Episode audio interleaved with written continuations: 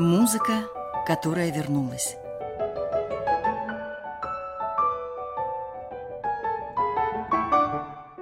Новый взгляд на известные вещи.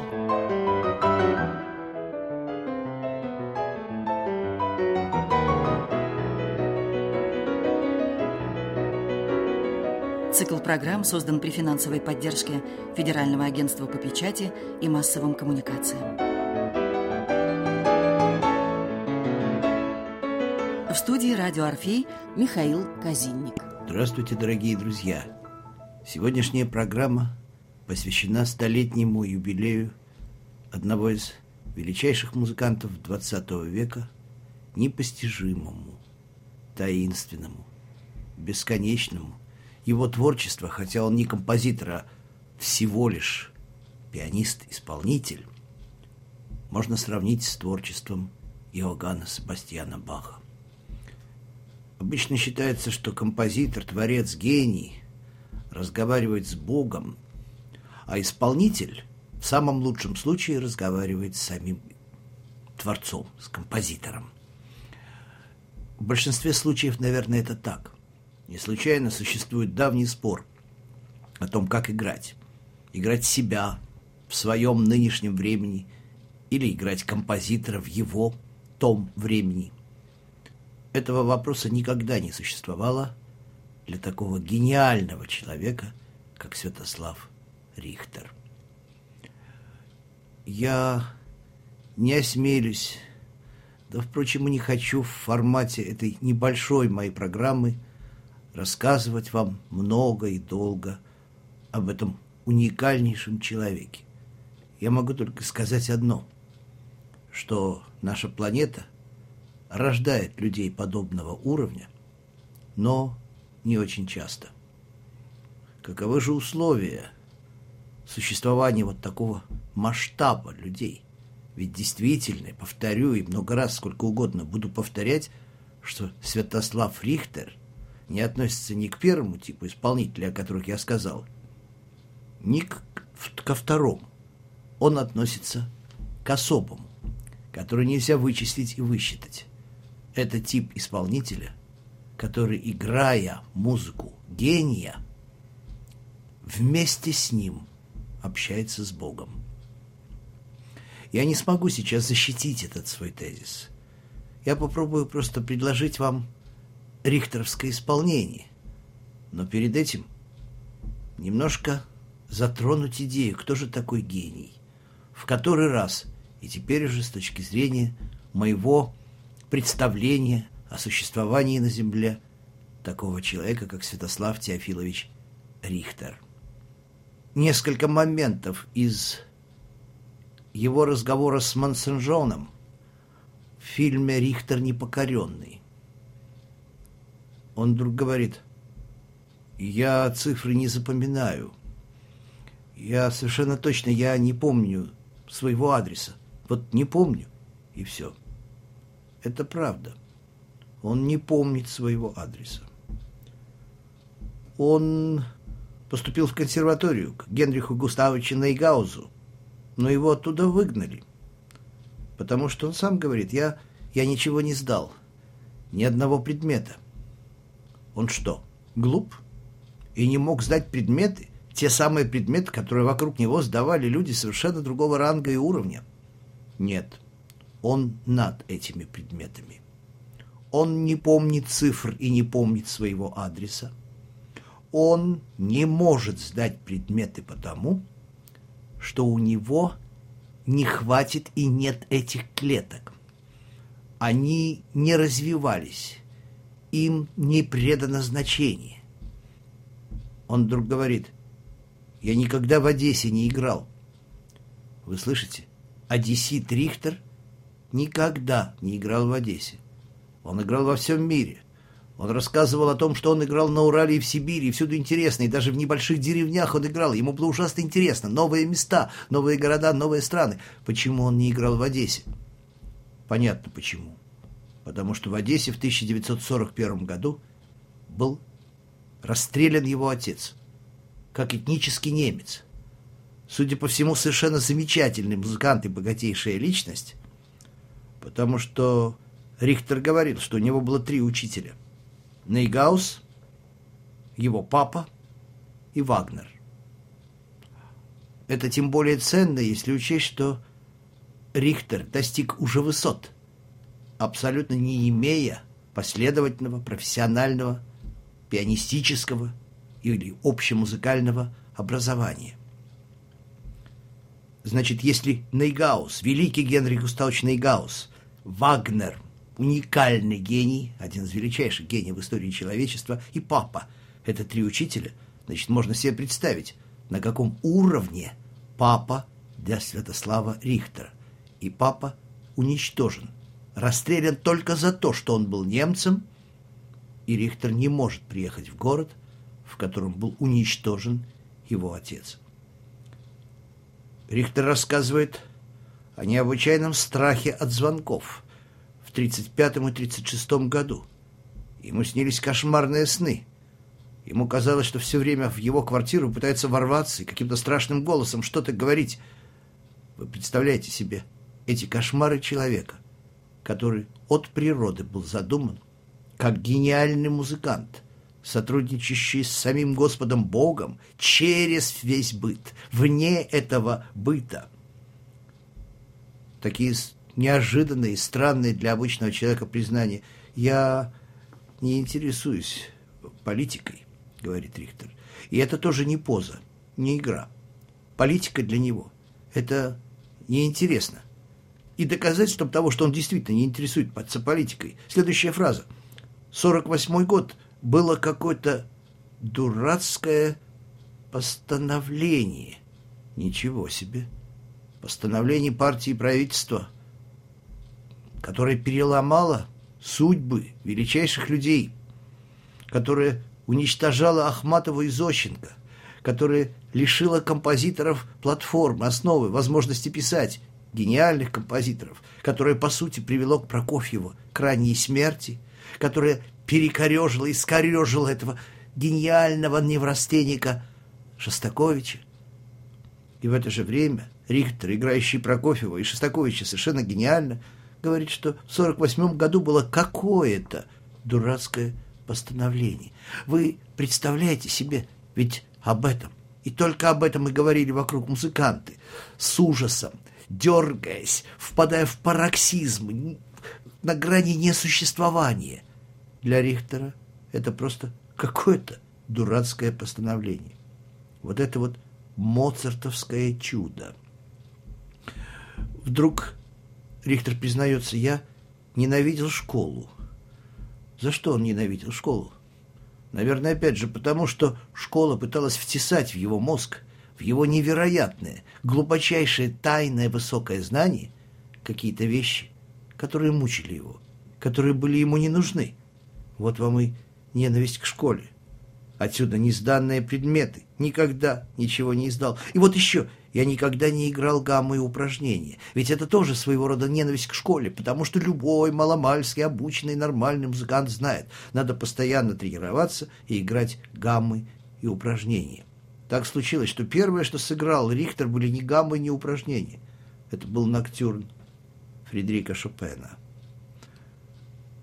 Но есть и большие тайны. Я коснусь их в одной из следующих программ. Может быть, самая большая тайна, и если то, что я сейчас комментирую, это результат общения с одним из самых интересных фильмов о музыке и о гениальном Рихтере, фильм Мансенжона «Рихтер непокоренный», то есть некоторые открытия, которыми я горжусь, потому что я их сделал сам, и это, этого нет в фильме Мансенжона. Я знаю одну из причин того, кто такой Рихтер – и знаю его самого любимого композитора, но сейчас я коснусь другого имени. Имени Иоганна Себастьяна Баха. В фильме Мансенжона Рихтер говорит о Бахе только одну фразу. Но эта фраза многого стоит. Он не говорит восторженных слов, не пользуется суперрелятивами. Он говорит только одно. вот что. Я считаю, что Баха нужно прежде всего слушать в гигиенических целях. Это потрясающая мысль. Гигиенические цели прослушивания Баха – Это цель постоянного очищения души. Душа пачкается, постоянно пачкается от общения с грязью, гадостью, глупостью, мерзостью, ложью. Вот почему так необходим Бах. Я хочу, чтобы вы сегодня услышали музыку Баха в исполнении Рихтера. Причем не те знаменитые прелюдии и фуги из хорошо темперированного клавира, не французские английские сюиты, нет. Я хочу, чтобы вы услышали четыре дуэта для клавесина, но, естественно, Рихтер играет их на рояле. Но как играет? Вообще, я хочу сказать вам, друзья, одну вещь. Эти четыре дуэта — это четыре наркотика. Да, в самом хорошем и высоком смысле этого слова. Я даже немножко опасаюсь от того, кто послушает эти дуэты больше одного раза. Очень трудно слушать другую музыку. Кажется, что композиторы не дотягивают, что они какие-то уж больно банальные, больно ординарные. Ощущение, что Бах один на один с Богом. Но особенно в этой интерпретации Рихтера это ощущается. Никакого аффекта. Ничего, что свидетельствовало бы о том, что Рихтер играет Баха. Нет, не Рихтер играет Баха. Рихтер — это идеальный инструмент, через который Бах, общающийся с Богом, играет с нами. Вот послушайте первый же дуэт, и вы все поймете. Первый дуэт я вообще, сколько бы ни слушал, испытываю чувство потрясения, какого-то космического. Словно я смотрю какие-то гениальные фильмы, science-fiction, фильмы Стэнли Кубрика, как будто бы я читаю великих фантастов Роберта Шекли, как будто бы я общаюсь со Станиславом Лемом, причем самыми философскими, самыми глубинными их вещами я больше ничего не скажу. Я хочу, чтобы вы услышали этот первый дуэт.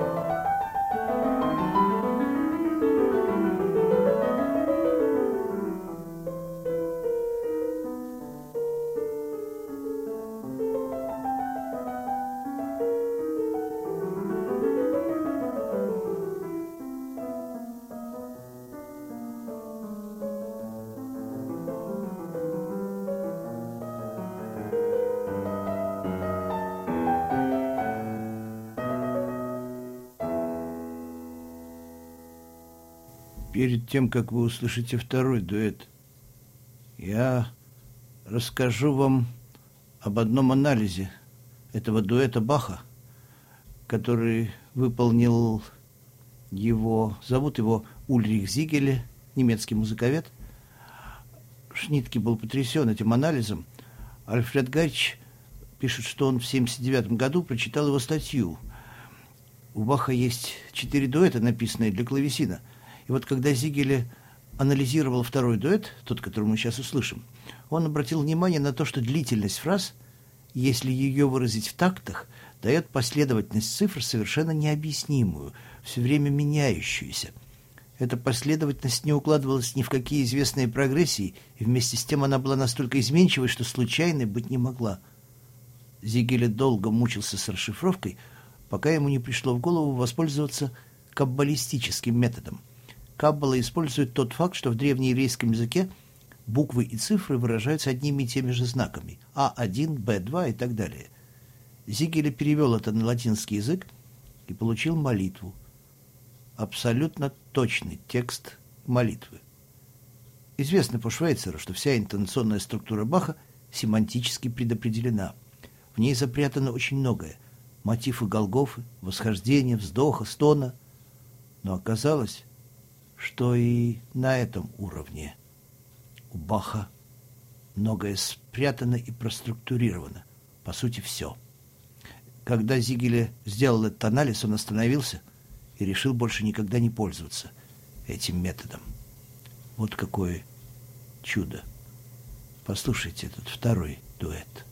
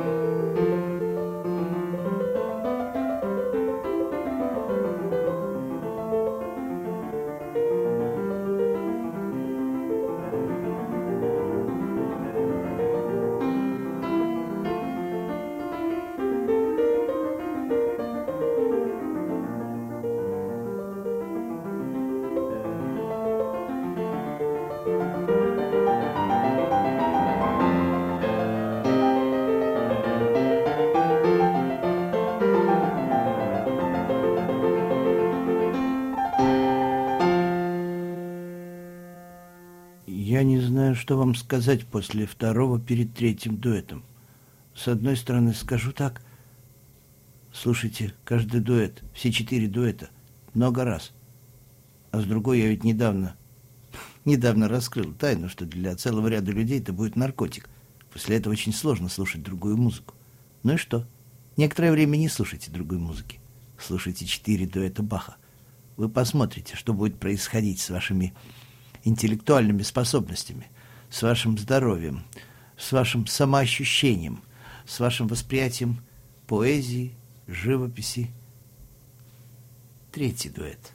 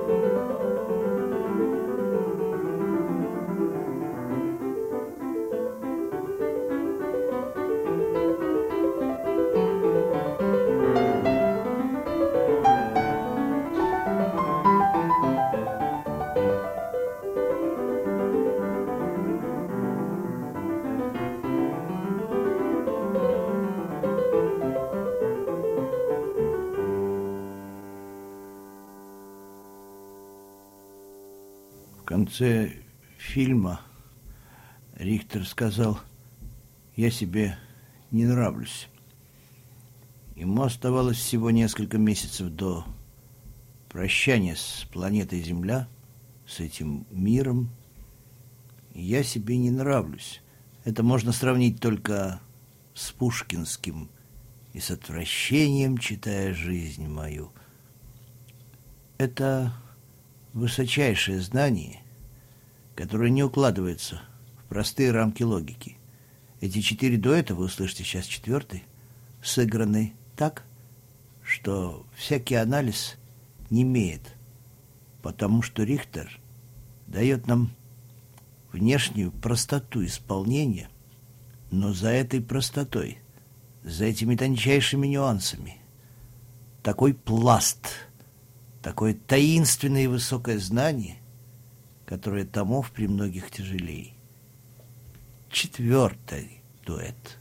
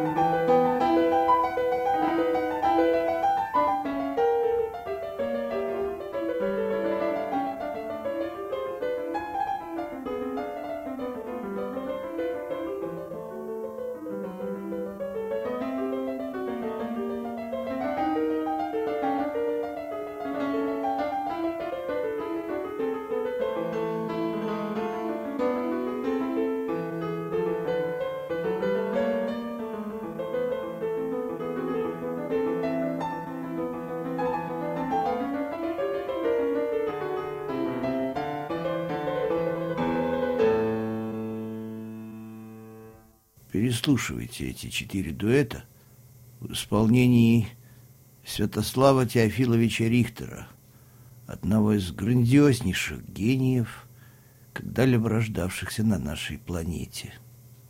Я обнимаю вас музыкой. Ваш Михаил Казиник. Музыка, которая вернулась. Новый взгляд на известные вещи.